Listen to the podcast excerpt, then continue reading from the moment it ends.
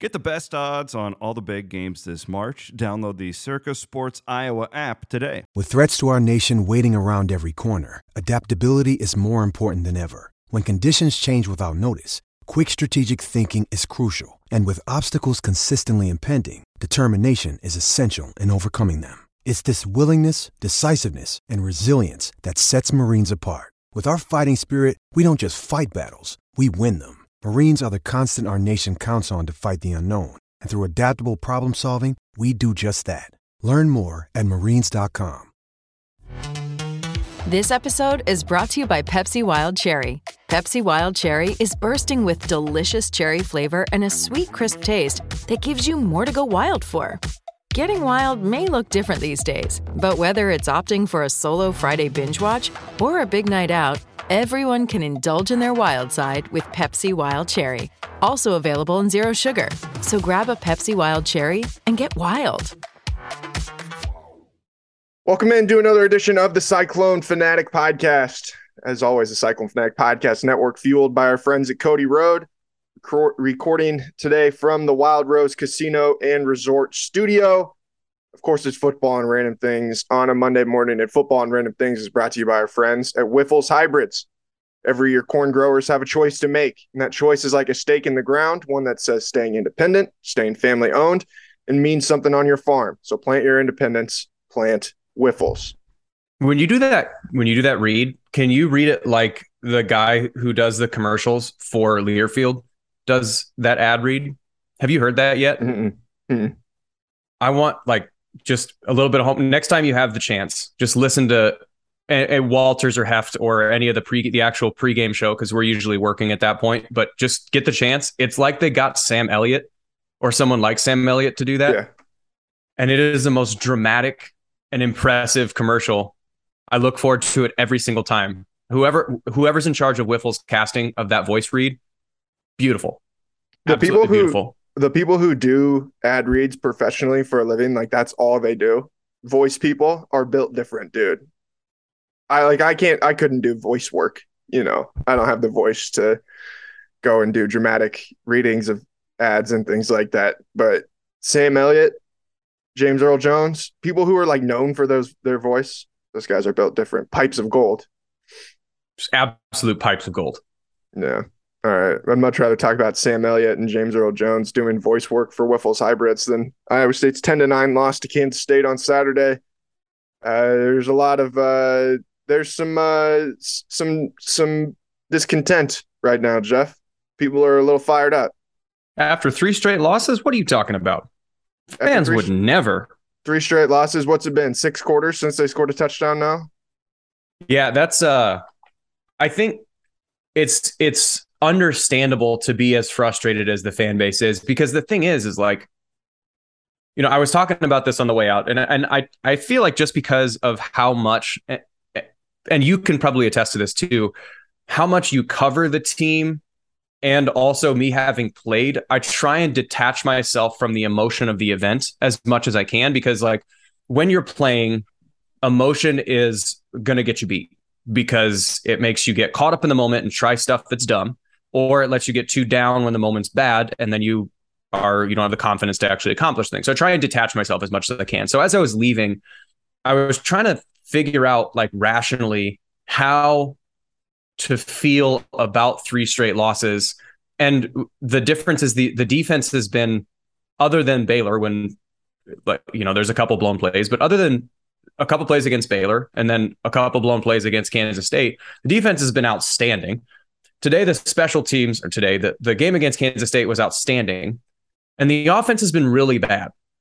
Uh, Not just kind of bad. The offense has been awful for the past 10 quarters. And the frustrating part is that we saw the offense be as efficient as it's been in recent memory in the two games when they were playing lesser competition earlier in the year. And I feel like those first few games made it so we kind of got spoiled and our expectations got a little bit blown up with like Dekkers going, you know, 24 of 28 for three touchdowns, no interceptions, and 285 yards. And then you see this offense do what it's done the last few weeks, and you go, the hell? Because it's not like, you know, contrasting the natural contrast is to Iowa and how Iowa has, you know, the Iowa's offense has been inept for a long time. And you go, well, how can why why are why is Iowa State's offense functioning as poorly over the last few games as Iowa's? And the feeling to me feels a little different where Iowa fans are just like despondent. You know, it's like poking a, the, the whole poking a dead guy with a stick thing. It's just there's no they haven't shown signs of life to make you believe that they can actually get back up. And the frustrating part with Iowa State is that we've seen it. You know, it's it's again basketball equivalent. It's the Gabe Kalscheur frustration last of last year, where there would be two or three games where he shoots, you know, six, five of eight from three, scores 18 points, uh, defensive lockdown, and then the next four games makes one three pointer on 18 attempts.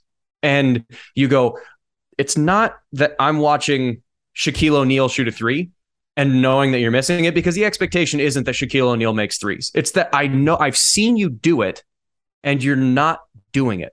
And so when I was leaving the stadium, I was thinking part of the frustration I think that the fans are feeling is that a month ago, we were having the conversation that one, this offense, the offensive line had finally at least started to figure it out because they pushed Iowa around. They had run the ball when they needed to. They had the 99 yard drive. And other than the, the turnovers they had in the Iowa game, Iowa State's offense pushed around Iowa. And now that's not the case. The offensive line looks totally out of sorts because there's false starts, there's holding not I don't think there was any holding calls against the offensive line, but there's false starts, there's unblocked defenders, there's no absolutely no running game. And it's the contrast. Again, Iowa has no hope. It didn't it doesn't look like that. That's the frustration. Iowa State has. And so our expectations got really set set really high early in the year and now they've kind of really been missed over the past 3 weeks and I think that's probably to me the cause of the greatest frustration is that yeah, we've seen it happen and now it's not happening. Why is there such a disconnect between last month and this month?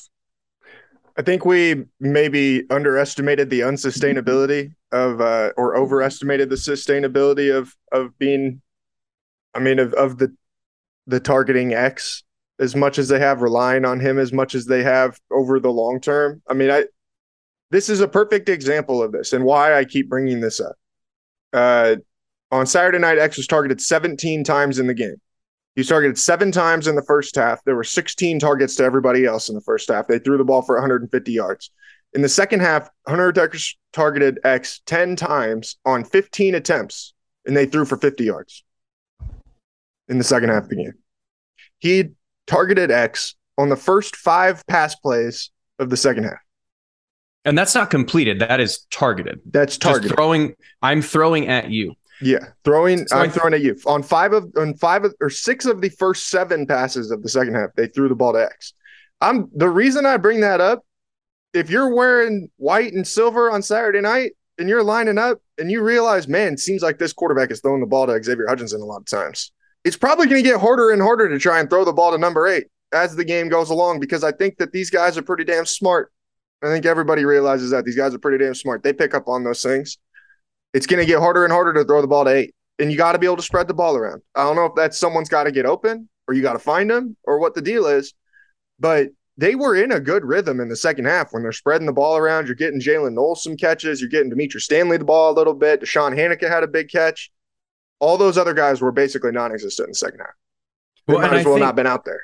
And I think this is a natural conversational lead-in to like I put out a tweet on Saturday night. Just uh, there was a huge amount of like right after the game gets over, and everybody's really pissed off, and everybody's just you know when the offense doesn't work, the natural frustration comes down in some one of these three areas. Either the offensive line is bad, the quarterback is bad, or the coordinator is bad. One of those three things, and you can you can cherry pick whatever stat you want to have to push whatever whatever thought process is there. And it's rational because and like the difference is it's justifiably bad. The offense is bad for the last two games. It's not even questionable or debatable. The offense is not good.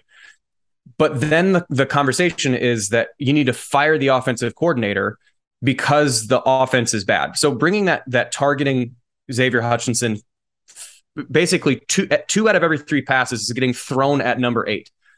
Do you think that Tom Manning is saying to Hunter Dekkers on every pass play, throw it to one guy? No, no, and that's what that's what I'm saying. Like they're guys are getting open. You can see it if you watch it on. I mean, you may can't see it as well on TV, but if you're in person and you're watching the other people, like Demetrius Stanley's getting open down the field. You're not, and he's not throwing the ball.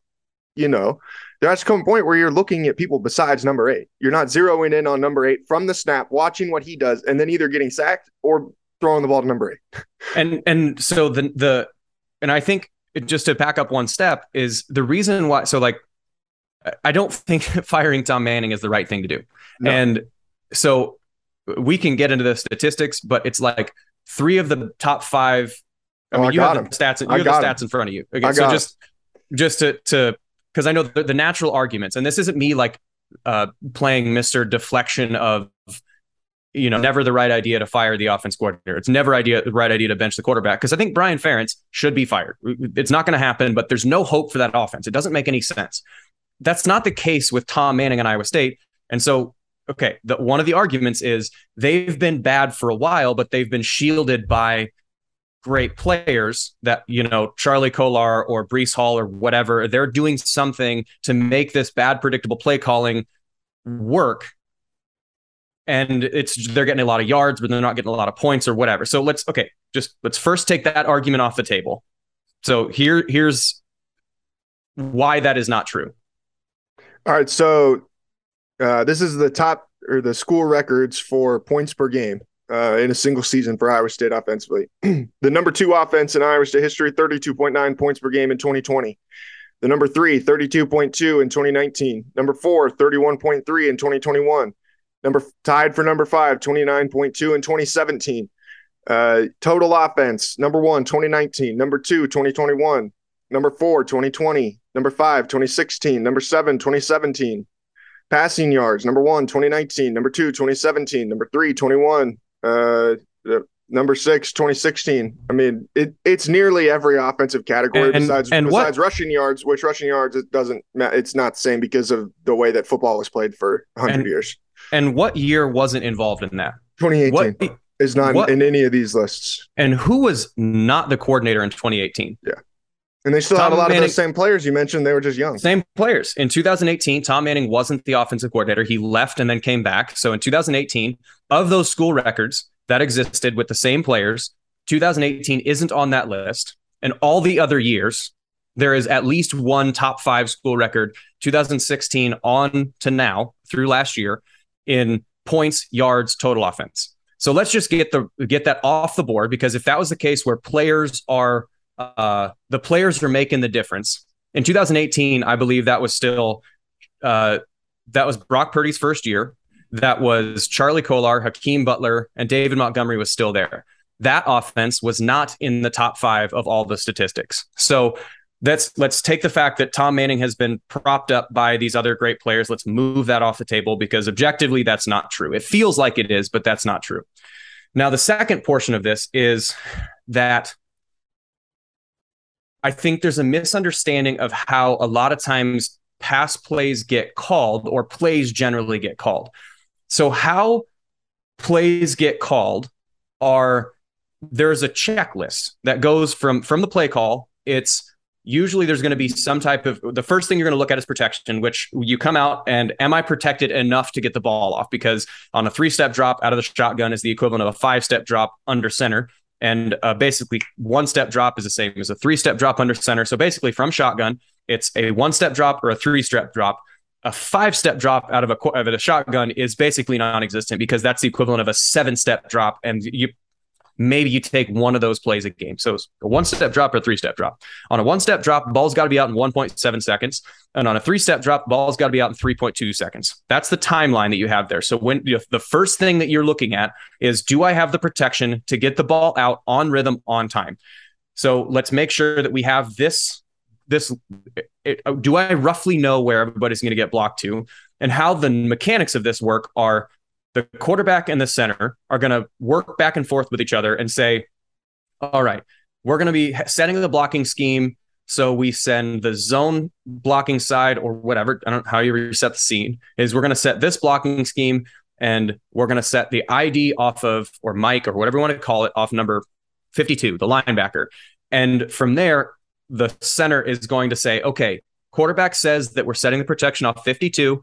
So, hey, left guard, you do this. Left tackle, you do that. Right guard, you do this. Right tackle, you do this. The running back's going to get somebody in between. So the quarterback in the center, uh, the quarterback sets who they're setting the protection off of with the center, and then the center gets everybody else set up. And the running back picks up whoever is left. Then the second checklist is if we've got a play called and there's two guys on the right and two guys on the left. If the if it looks like it's a depending on the play and depending on the reads, and some are going to go different orders in this. If it's a middle closed, meaning there's a safety in the middle of the field, then you should probably play the left side because the routes there, there's different openings in a middle closed defense. So the the routes run on the left side are better against a middle closed look. And if there's a middle open look, then I'm probably going to play the right side because those routes are called and they're probably better against a middle open look. Now, the, the first pass protection check, depending on the team, is you might have a man or a zone read where if it looks like it's man eyes, and that's why they do all those little mini zip motions or where Jaylin Noel runs like five yards sideways and back, is to see if somebody follows them. If it's man, look to the right. If it's zone, look to the left. And then from there, you say it's middle open, man. So it's probably two man under. I probably should look to the right side. And because of that, let's say Dimitri Stanley's the first option and Xavier Hutchinson's the second option. Sean Shaw's the third option. And maybe it's depending on the quarterback, you might not even get to three and four. It might be read one, read two, run, or read one, read two, check down. No coordinator on the face of God's green earth is calling a play with one single person at the top of every single route decision because you can't because you don't know what the coordinate the defense is going to run. So if let's say I really want to get Xavier Hutchinson the ball, which is probably true, like the whole Randy ratio thing when Randy Moss is in Minnesota. If I want to get Randy Moss the ball, there might be the only way to do that is we have to call a play that, regardless of the coverage, regardless of the protection, I've got to throw it to number 84. And Mike Tice got in hot water for that because even he's Randy Moss, you still run into trouble because you can't force the ball into coverage when the defense knows it's coming. So Tom Manning calls a play. They go through the checklist at when he calls any play on earth, the court it's the quarterback's job then to go through the list of who should get the ball. Xavier Hutchinson might be on the backside of the play, away from where the play should go, and he should be looking to the other side because of that's what the coverage and route are going to dictate. So he should probably be throwing over there. There isn't a play in the playbook where he is going to tell him which side to pick before the defense shows up on the field. So why are they throwing so many goddamn drag routes at two yards across the middle? If so, let's take this thought process for a second. When I go to set my routes, I at least have some concept of if if I put number eight all the way to the wide side of the field, they're probably going to shift their protection over to him and they're going to put one guy down low. And if I run him across the middle, then I'm going to at least bring one set of eyeballs with him. And there's probably another guy that's going to be at least paying attention to number eight. So if two of the guys that are in protection are looking at somebody, I can probably I probably have called a pass play that I'm supposed to read the other side, and number eight is exclusively there to distract from something else, unless the defense shows something weird. So why are we running so many goddamn drag routes? It's to pull eyeballs so you throw somewhere else. But what doesn't happen is that Dekkers will he'll see that, and anytime there's a little bit of pressure, he'll he'll panic, and the only guy that he trusts to get the ball to is number eight. So regardless of where he is in the pecking order, the ball's going to number eight, which that's the inherent disconnect between what the plays being called and the plays being executed are. Now, if I do have a gripe with Manning, which I don't think that he's calling perfect games because clearly the running game's not working and clearly we're throwing too many drag routes across the middle. If you know that your quarterback defaults to throwing to number eight almost all the time, we should probably call routes that even if they're going to be double covered, if we're going to be forcing the ball to number eight, because that's kind of what happened. Again, 10 out of 15 targets go to number eight. if we're going to be forcing the ball to number eight, let's at least get number eight in a position where if he catches it, he has a chance to get a first down. Because those drag routes underneath to try and draw eyeballs away, that ball should not go to him unless absolutely there's nothing going on or he's going to get a helmet to the mouth. Like that, there's no reason for the ball to go there. So perhaps in the in the upcoming games is when you feel like Dekkers is getting frustrated and you can't get him out of his own head, is start calling plays where at least Hutchinson becomes a, a reasonable threat down the field that in the potential like decision tree of where things are going to go, his the threat of number eight becomes reasonable. Because right now, when you're calling, which is a justifiable thought, is if I can induce protection that half of the secondary is on one guy, all my receivers should be open. Like that's a reasonable theory, but that's not how things are happening. So the the real fix on this is like get Dekkers' emotions under control because whether it's fear or nervousness or anger or uh, frustration or whatever, in the first quarter, I think I had the stats up. In the first quarter, Iowa State threw for 153 yards on like eight of 11 passing or something like that because he was comfortable. He hadn't been hit yet. So he was actually going through his reads. He was going through progressions. He was spreading the ball around. He was finding everybody that was open.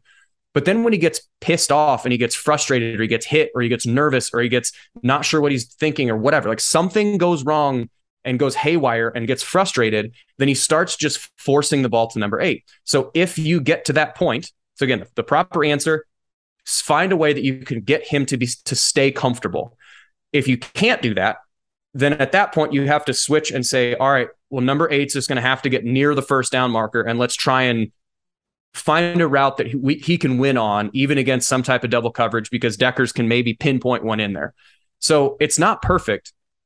And obviously, the running game, and we're, we're going to talk about that in a second, but like those drag routes over the middle, they're not meant to be thrown.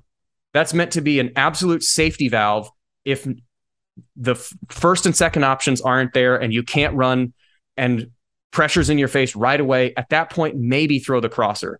But like those are not the intended recipients of that. So when you're saying like, hey Manning, why the hell are we calling so many drag routes across the middle? You have to. Somebody has to run that route.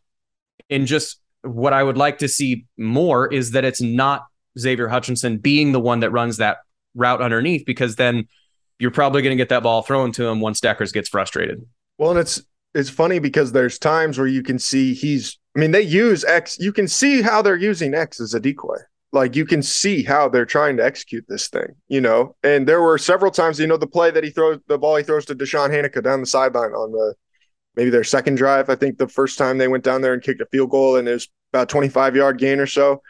I mean, they faked the screen to X and then he threw it over the top to Hanika. Like those are the kinds of things like they can you can see the amount of attention that he's he's drawing, but there's too many times where he's doing it. He'll watch X run all the way across the field, then try and throw the ball to somebody else. It's watching him too long, you know. Yeah, it's like you can't watch number eight run his entire route and then decide you're going to throw the ball to somebody else. You know, yeah, and it just there's again, no timing there. And I don't know, I don't know basketball as well as you do, but it feels like what they're trying to use X for because again, every coverage it, especially again, one, because they're not running the ball effectively, which again, we'll get into that after we get off this topic. They're not running the ball effectively. So teams don't have to commit extra bodies, especially Kansas State, who runs the same defense that Iowa State does. You can leave your three safeties back. You don't have to put your version of Beau Freyler up in the box to stop the run because the linebackers and defensive line are going to take care of it because the running game isn't good enough. So now I have basically have an extra bonus defender because that guy doesn't have to be in the box. So what should I do with that extra bonus defender?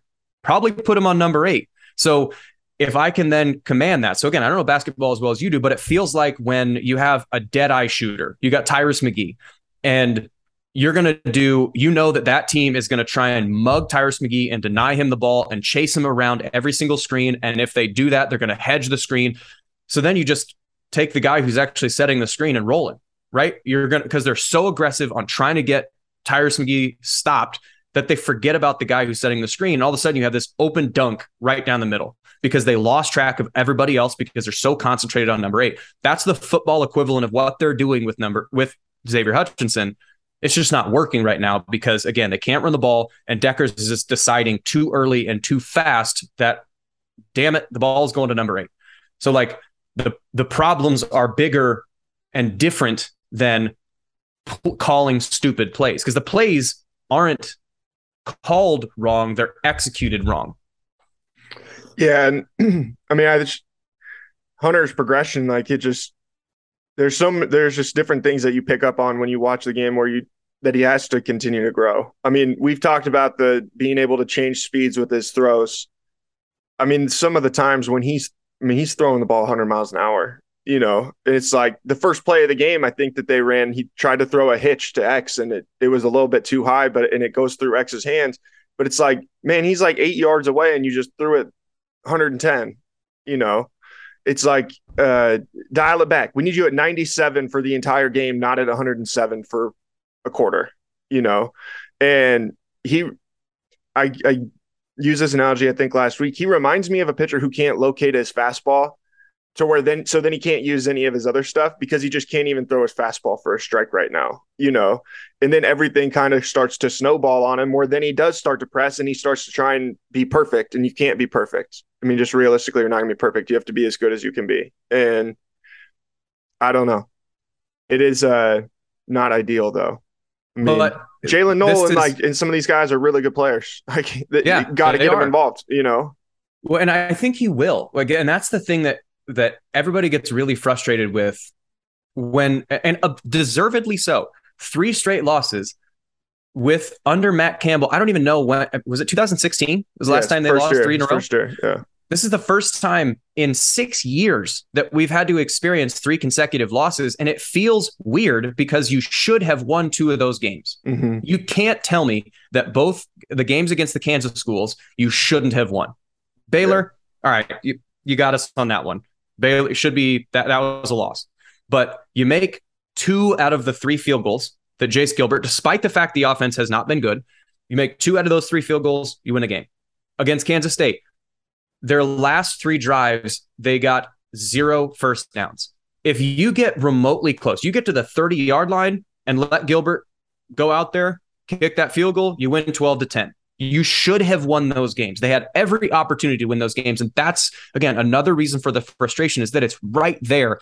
And you're, you know, six plays from being five and one and near, you're not at the top of the conference, but you're damn near at the top of the conference at five and one. And that's, again, it's You're in the hunt at that point. Yeah, you're in the So hunt. it is under it is understandable to be as frustrated as the fan base is because of how off the offense has been. But like talking about Dekkers, the, we I, I feel like we should legitimately like trademark the Caleb Williams effect yeah, because it it's true. And so I was going back and just to again to, to like refresh my own memory because like maybe we're just overblowing this that it's just every once in a while. Who is the best quarterback in Iowa State history? mm, Brock Purdy. Yeah, mm, you can make a case for Seneca Wallace, right? But it's it's good. It's called Brock because again, pretty much every record in the book he owns. So Caleb Williams effect. What is the Caleb Williams effect for those that are not necessarily super loyal listeners? It's that uh, the first three games of a new quarterback's tenure, the defenses don't know what they don't like. And so you pretty much have carte blanche because they're running a base defense or something that they think might work and they don't have any game film on you. But after three games ish, the defenses start to understand what you don't like and they start to then force you into things that you don't like to do. And you have to start playing against your own tendencies. So Brock Purdy in 2018, so he had three games, um, and then Kansas, which Kansas in 2018 was as bad as Kansas has been. So let's just include that in the because that doesn't really count. Like they were so bad they couldn't actually do anything. So the his first three games plus Kansas were Oklahoma State, West Virginia, Texas Tech, and Kansas. They were 4 0 in those games. And Brock's totals were 66% completion percentage for 271 yards, three touchdowns, half an interception, and an average of 50 yards rushing in those four games. And again, they were undefeated. After teams then had game film on him, the rest of the season, which were Baylor, Texas, Kansas State, Drake, and Washington State, his That Drake averages- game you can throw out the window, man. That was like a. It's like a snowstorm. Like how much can you hold him accountable for? Th- he was playing in a blizzard. do you think that if you threw if you put Patrick Mahomes out, Patrick Mahomes got beat 66 to 10, but if you put Josh Allen out in a blizzard Josh Allen's still going to complete passes? Yeah, well, Brock Purdy's not Josh Allen either, and Josh Allen's like one of the five best quarterbacks on the planet. That's why I'm saying it's like if you're good, you're good. So let's okay, just the averages then are six still 66% completion percentage for 230 yards, averaging less than a touchdown per game, averaging one interception per game. The team goes three and two, and he's averaging only 22 yards rushing across those five games. So his rushing gets cut in half. His touchdowns get cut by more than 30 or by more than 70%. His interceptions double. His completion percentage is the same, and his yards drop by 40 yards per game. They lose two out of five. So even the best quarterback in Iowa State history, for five games after teams figured out what his film was, they were able to do things that make him not feel comfortable. Dekkers right now is his third game of the Caleb Williams effect. And against Kansas is again, I, I don't think Kansas is as good as what their record indicates, but you the games that you're playing once teams have game film are Dave Aranda and then Kansas State, which is again arguably one of the best defenses. Then you got to go into get in Texas, which hit or miss, depending on how motivated they feel. You have these really hard games coming out of what figuring out what defenses like about you and what they don't like about you. He's in for a rough go and he's having a rough go. It's just really freaking frustrating to see him go through this because we want and have seen him be better. Hey, it's Kaley Cuoco for Priceline. Ready to go to your happy place for a happy price? Well, why didn't you say so? Just download the Priceline app right now and save up to 60% on hotels. So, whether it's Cousin Kevin's Kazoo concert in Kansas City, go Kevin, or Becky's Bachelorette Bash in Bermuda, you never have to miss a trip ever again. So, download the Priceline app today. Your savings are waiting. Go to your happy place for a happy price. Go to your happy price, Priceline yeah, this Texas game makes me nervous, but we'll talk more about that uh, in just a little bit. The and okay, that well, this is where it comes back to. If he's going through these struggles, you have to be able to run the football to take some pressure off of them, and they can't. They haven't been able to run the football. I I don't think that that's Saturday night. Didn't feel like the fault of Jirehl. He didn't look like he was one hundred percent. You know, it's just yeah, like he was very clearly not. Yeah, this is one of the. I think that there was even a point where he carried the ball and it was pretty clear. It's like, okay, don't like twenty one probably shouldn't touch the ball again today. You know, like it. He's just not right, and so we'll like you can kind of cut him some slack there over these last two weeks. But man, I mean, they just they can't get anything going. The number of times that they get into a situation where they get first and ten and then lose a yard, or it's like, or you have second and six and then you lose two yards. You know, and now all of a sudden it's third and eight. You're facing third and long and then right there, you're playing right into the defense's hands. Yeah. And that was, I think that's the bigger frustration because if you're able to run the ball, teams can't double cover Hutchinson because they have that extra safety, that bonus defender that they could just put on number eight. They have to put him in the box. And then all of a sudden, now you have to single cover Xavier Hutchinson. If that becomes open, then everything else becomes open. So the fact that they can't run the ball is a bigger problem than what Dekkers is getting, you know, when he gets frustrated and forces things in there. And I think the it, it's hard to see like with the passing game, even if you're just watching film, like actual true game film of the passing game, you're going to watch it from the sideline because it's easier to see where all the protections and cover or not protections, where all the coverages and routes are. But the running game, you can't watch anything from the sideline because it's all just a mess. You have to watch it from the end zone cam. And I don't have access to that. And I don't think you have access to watching the like the actual butt shot of what the play are plays are. So it's really hard to say the exact, hey, this is the offensive line's fault, or this is the running back's fault, or this is whatever.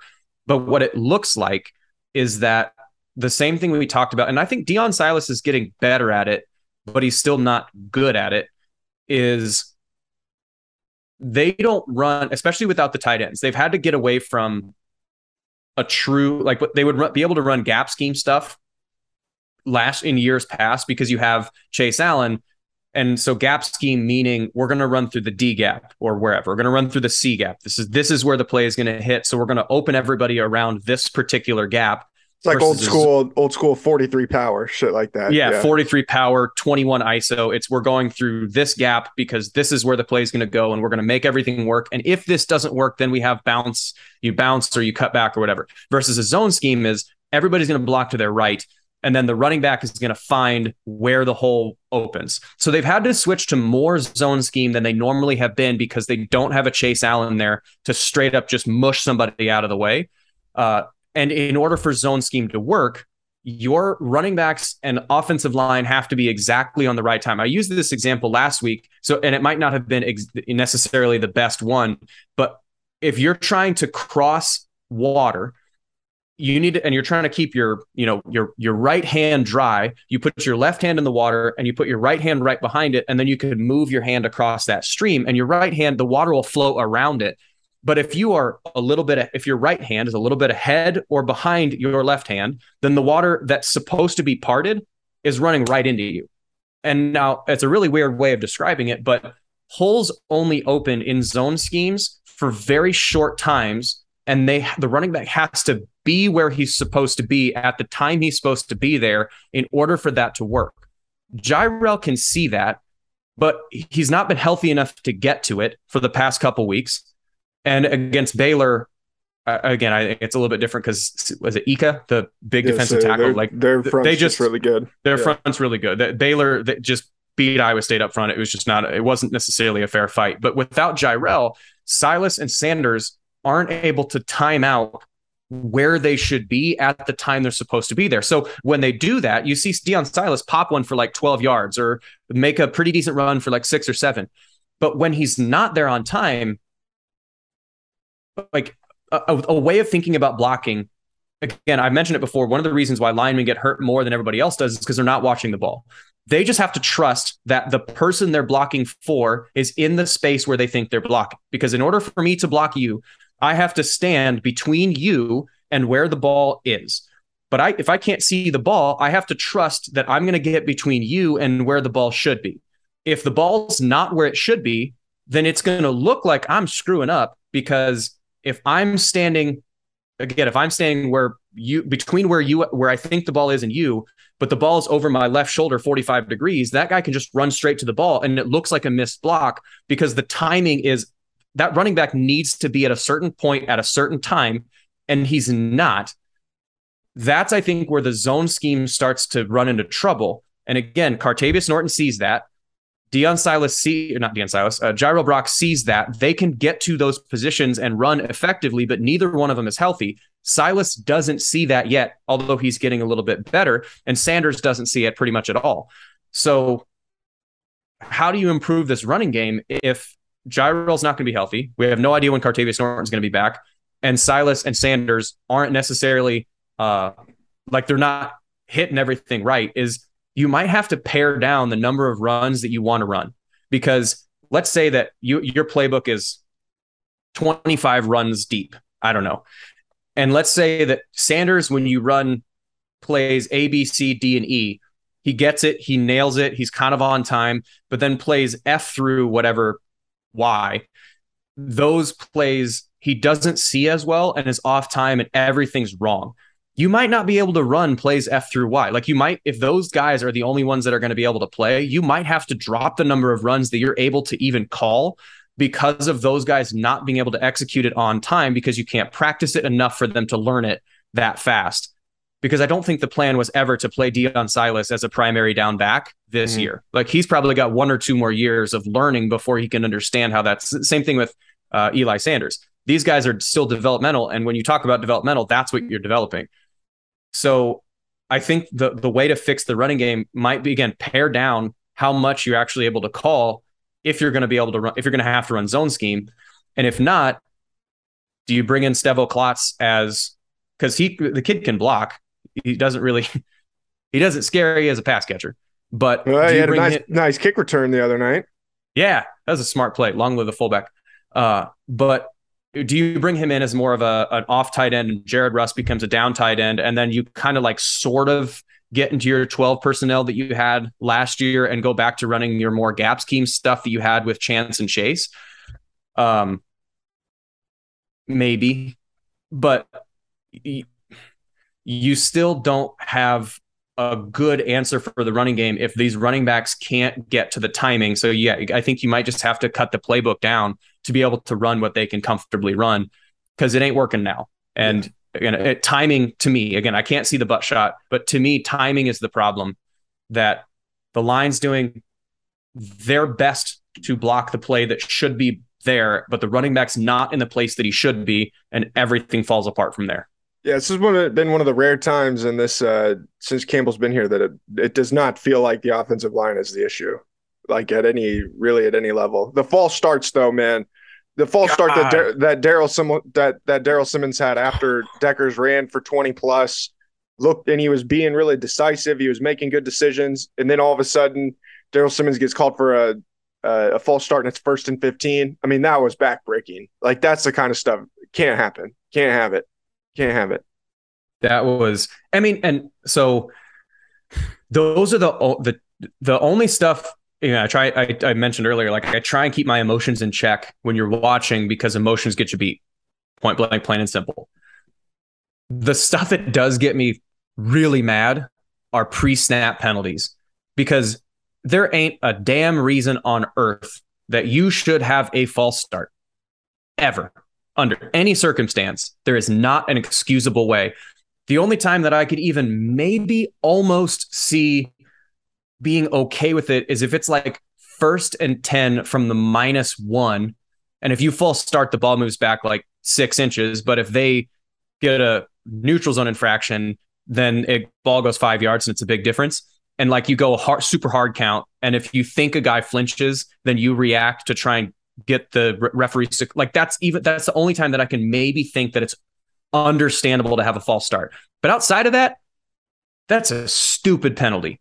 And Kansas State's defense is good enough, and Iowa State's offense has had a hard enough time moving the ball. They were first and 15 or more on three of the drives they had in the in like critical, crucial times towards the end of the first half and into the second half. And it's just like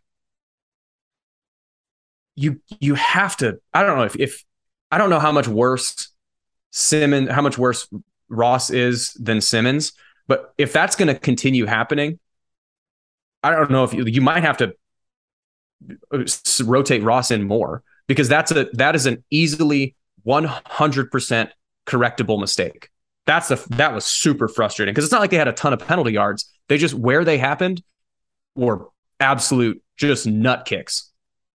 Yeah, it was rough. All right, switch things over. I don't think there's as much to say about the defense. They played a hell of a football game. I think uh, Anthony Johnson Anthony Johnson might have had his best game as a Cyclone. Yeah, I was just gonna say. I mean, I that kid is special. That guy is special. I mean, he just he that play that he made to to run down Phillip Brooks or uh, whichever one it was, Philip Phillip Brooks or Malik Knowles, whichever one it was, to run him down. I think Malik Knowles. Punch, yeah, and punch the ball out at the goal line. I mean, I, I watched that play three or four times. When when Knowles caught the pass, which was a horrible throw by Adrian Martinez, there's no way that that should not have been a touchdown. I mean, the Knowles had to come to a complete stop to be able to catch the ball, and uh, Anthony was not even in the picture when he caught the football. He's 20 yards behind the play and he caught him. Like that's just that's like pure hustle and heart too. That's just like making a decision that I'm not giving up anything easy here. You know, and I think the the other thing you have to credit too is Colby Reeder recovered that ball. Yeah. Why would he have any reason to try and chase the play down? Does Colby Reeder think that he's going to run down Malik Knowles from a linebacker position?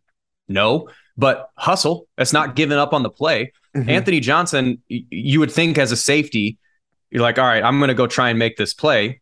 That's like understandable, like a like within the realm of even if he's not a super hustle guy, which he is, then you're like, all right, I'll still go do it. But Colby Reeder also busting his ass to be around the play. Malik Knowles could have recovered that ball. And then that the whole like Jirehl Brock against Baylor thing happens where you fumble on the way into the end zone, but recovered in the end zone, still touchdown, all's fair, whatever.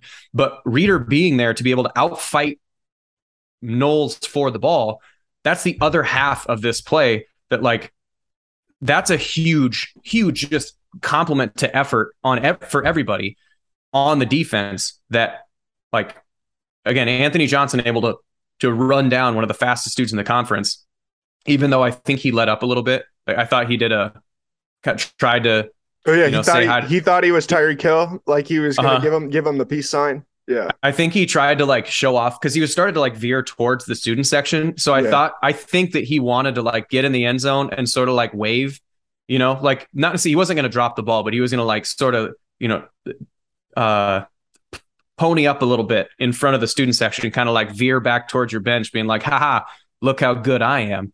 I just beat your whole team. And then you do the dumbest possible thing and get the ball fumbled on the one yard line and lose a touchdown and the opponent recovers. And then you have to walk in front of the student section on the way back to your bench after having done that. So I think he slowed down a bit, but like that's a, a poetic justice moment. But yeah, props to Anthony Johnson and Colby Reeder to be, for being able to make that play happen. Those guys were just running to the football, man. I mean, they had they held Kansas State to 18 rushing yards uh, before their last drive of the second half or the of the first half, where they got they had 30 on a couple of runs by Martinez when they were in like first and second and really long. Uh, 18 rushing yards to start the game for Kansas State. Uh, the blitz that Iowa State called on uh, the delayed blitz where Colby Reeder came through basically untouched and hit Adrian Martinez, and Martinez uh, threw the ball down the field to turn into an 80 yard touchdown. Perfectly called. I mean, I it, like I don't know that that could have been any better timed. It worked out exactly how you wanted to. You just got to get the guy on the ground. I mean, like that's what it comes down to. I wonder if uh, a roughing the passer situation made him deflect a little bit from what normally he would approach that. You know, like you have, mm-hmm. you have an absolute tee off opportunity, and if you just kill the quarterback, you know, shoulder shoulder pad to belly button, and you just kill the quarterback, then that turns and they they call you for roughing. That turns it from a whatever 12 yard loss to a 15 yard first down. And so I wonder if he was sort of trying to peel off so he didn't get an absolute just smoke the quarterback hit. But at the same time, you you still got to get him to the ground. I mean, it was Yeah, it's just bad you- luck, kind of too. It's bad luck. I mean, you have to you have to do that. And also props to I mean, Adrian Martinez is a strong dude Mhm. clearly. So props to him for making that play happen. But I think, you know, I, I wonder if Reeder was trying to, you know, he had been conditioned to not, because of the roughing the passer penalties that have been called in the past, to not absolutely just break Martinez's spine on a free runner from nowhere. But I don't know. That was, yeah, that's, I would say, you know, there's basically two plays that happened. I think it was a 60, the the Knowles play was maybe 60 something yards, and that was 81 yards. So you subtract those yards out what was it? Kansas State had 388 yards, subtract 140 of those because that's two plays, and they had 240 yards of offense and really couldn't do much except that those two big two plays. And then when they had to run the clock out, they were able to run the clock out at the end of the game. So really, Well, that's the only. It's probably about time Adrian Martinez won some games that he shouldn't. he, he he only went through four years of losing every game that he should have won. Yeah, I mean, good for him, I guess. But Yeah, I guess. I don't know. I guess. Uh, all right, I got a couple other notes here, really quick. Uh, Will McDonald uh, got into some interesting situations where Kansas State must have had some serious miscommunication issues. Uh, the first sack that he got, they slid their protection all to the other way. Uh, the right tackle didn't block anyone, and that left Will McDonald one on one with the left tackle. And he, ba- I mean, like that's like a turnstile at that point when you got Will McDonald one on one on third down. Like, good luck. And then uh, on his second one, he was completely unblocked. No one touched him. He was even confused that no one blocked him. and then he went and sacked Adrian Martinez at like full speed. You know, it was one of those things where he got through the line and kind of like like kind of froze up. Like, damn, like why am I running through here completely unimpeded? And then it's like, you know, number both number nines knew exactly what was going to happen after that. Uh, Tyler Perkins, really good game for him. I feel like he's made Yeah. some strides uh, in the punting game. Uh, I, I noted that. And then the last thing I wrote down the kickoff that Kansas State ran, where the guy bounced it at the one yard line and Myles Purchase picked it up and got tackled at like the nine. Like that's crazy. The odds of that ever working and like actually working exactly how it did is so slim. And I know some people were criticizing the special teams on that.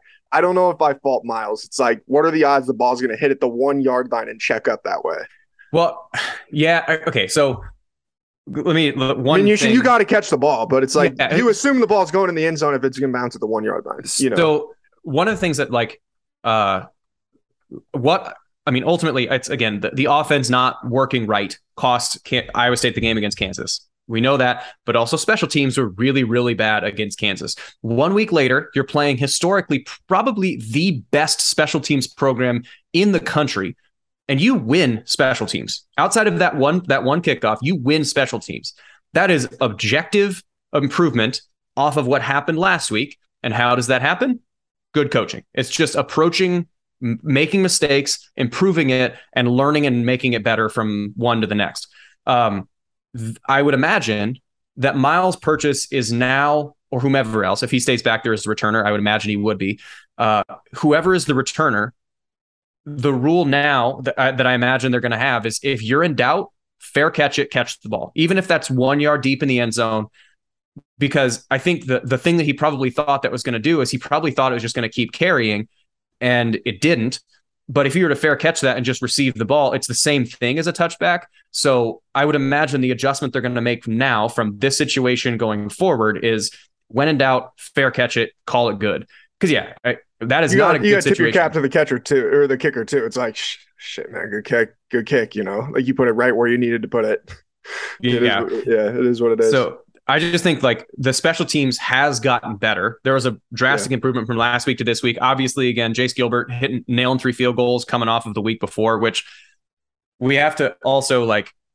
I think it's necessary for us to talk about like the whole uh, Campbell and the presser talking about how the his quote of saying we had a fan base that was coming after the kid Mhm. and he comes out and hits three field goals. I didn't ever feel like anyone was coming after the kid. I felt like they were coming after the coach for putting him in the situations that they were putting him in.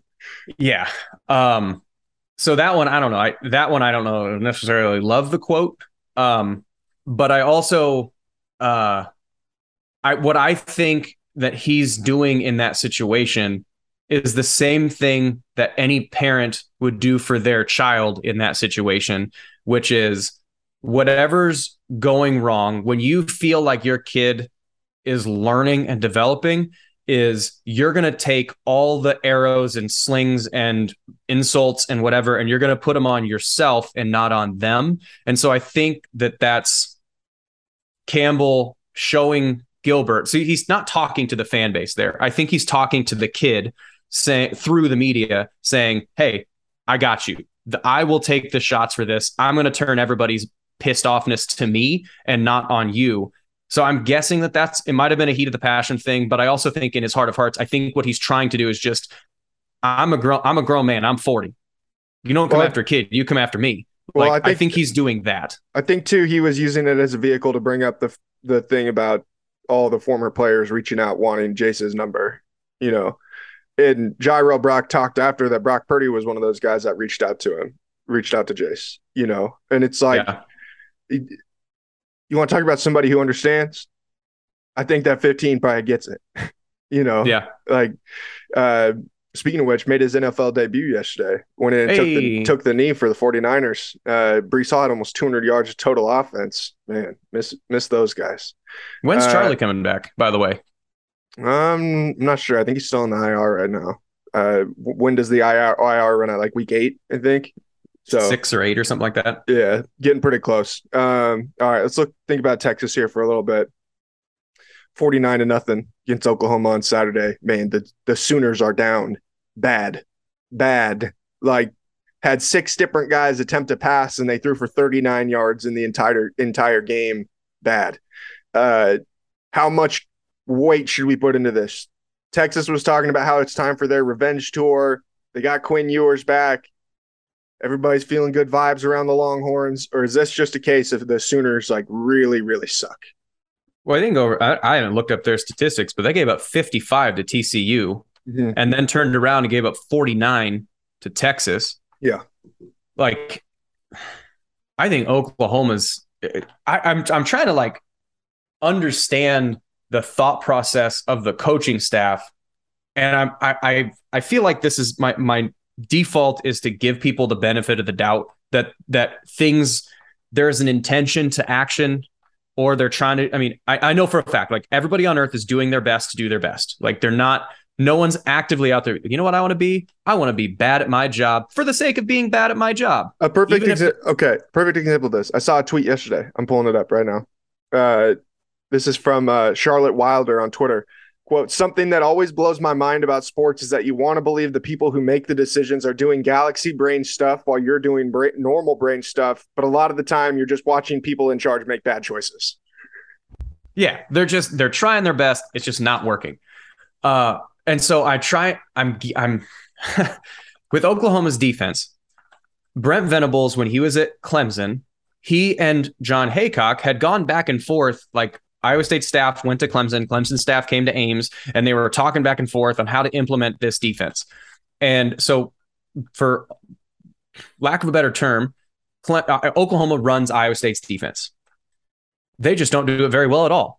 And in order to run this scheme, you have to have guys that are willing to do m- intentional things that do not benefit them whatsoever.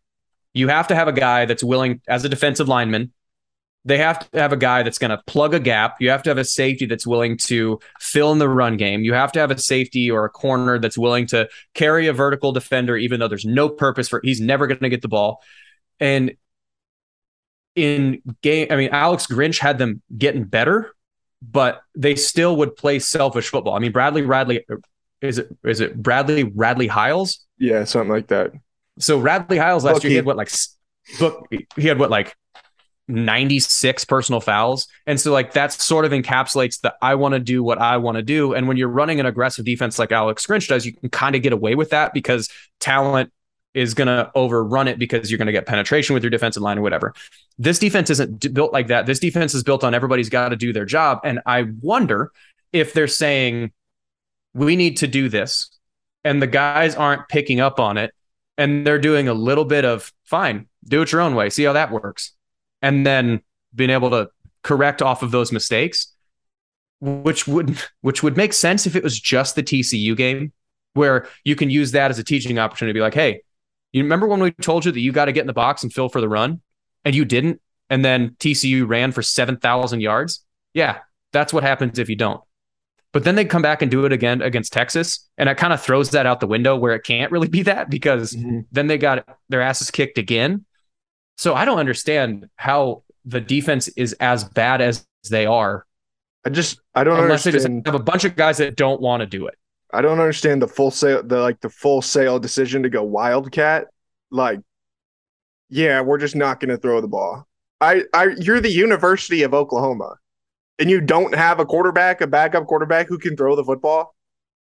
I find that really hard to believe. Kansas had a guy come in and throw three touchdown passes in the second half the other day and almost win a game against a team you lost to. And you mean to tell me that the Oklahoma Sooners do not have a backup quarterback who can throw for more than 12 yards in a game? That there's no way. I know Lincoln Riley left y'all down bad, but come on, fellas. Gotta get somebody. It's Can't so have the running hard. backs throwing interceptions. Just can't have it. Just can't have it in the rivalry game, in the Red River game. Like how that's embarrassing, dude. If I imagine being an Oklahoma fan, I would sit there and I'd be like, we don't even want to win. Like we don't even want to win. If you're if you're do. going out there with that it, with that sort of strategy, and then you want to sit there and say, I saw Jeff Lebby say, yeah, we just thought that maybe that would take some pressure off of people. Who? Who? Yeah, I'm sure the quarter the running back that you just put at quarterback and told him to throw a pass. I'm sure he really didn't feel any pressure whatsoever. it's such a bad it's yeah again it's like i'm trying to understand i, I want to jump in the head of the oklahoma coaching staff and or the players like it's not working guys Who do you like who do y'all think y'all what- are? The 2005 Miami Dolphins with Ronnie Brown and Cadillac Williams? Like, come on, man. this ain't working some offensively defensively it ain't working so do you not at some point look in the mirror and go all right well got to do something different Yeah, I guess we're gonna find out. Maybe in two weeks, we'll find out if the Sooners are gonna do anything different. Uh, Texas, though, this this game's coming up Saturday. This makes me nervous. Uh, 13 point spread. If if the Sooner or if the Longhorns are on a revenge tour like they say they are, which is, you know, up for debate. I think it up you know, until we see a little bit more. But I mean, you know, they're to be fired up at home Saturday morning. Uh, got their asses kicked by Iowa State last year, had the moment on the bus where the coach is screaming at them after the game because telling them that they quit and everything. This feels like a moment where a team like that's like, yeah, we got to make a statement today. And at the same time, but at the same You- time, it could be a problem. Yeah. So, uh, but even I I guarantee they're going to come into the game being like, "Man, remember what happened last year?" Like they're going to show that Breece Hall touchdown five times in practice because it was bad fits, it was bad effort, it was just bad everything. And so they're for sure going to be coming in hot, heated, whatever. Iowa State's defense is going to be tested because this is a really good offense. But if, and again, this is a huge if, and we haven't seen it for the past little bit, but if Iowa State's offense is able to run in some reasonably efficient way, I still feel like Iowa State is it can match up across the board with Texas, despite the fact that you know you have all these stars, four stars, five stars everywhere. I still don't think that the football players are all that much better. So if they execute like they have at times this season, then they'll be okay. If they execute like they have the past couple weeks, I don't know if this if the defense drive after drive after drive can hold Texas to 10 points. Mm-hmm. So the offense is going to have to be more efficient. So again, I, do you simplify the running game? Do you give Dekkers different shorter reads that it's one two and run? I mean, again, another thing that I'm I don't understand is why he is averse to running. Um, On pass plays, he'll he'll On- keep the ball and run when it's like a read play. You know, Right. But- so, and I wonder, I wonder if, and again, another thing, if you had a complaint on Manning is perhaps, so this is, I, I know this for a fact. So when oh, Tom Herman was at Ohio State and Cardale Jones came in and they won the national title, Cardale Jones had his read was long, one long route. So they determined, you know, which side, like it's the same, the Golden do the same thing, but he would never do a full field read. It would always be middle open, play this, middle close, play that. And there, if there's two guys over there, or there's two guys that end up over there, maybe it's trips, and then there's one guy that ends up on the other side, whatever. There's a, a deep throw, there's a shallow throw, and if one isn't there and two isn't there, run. Like that's that's all that matters. It's one, two, run. Every single play is a two person read, run.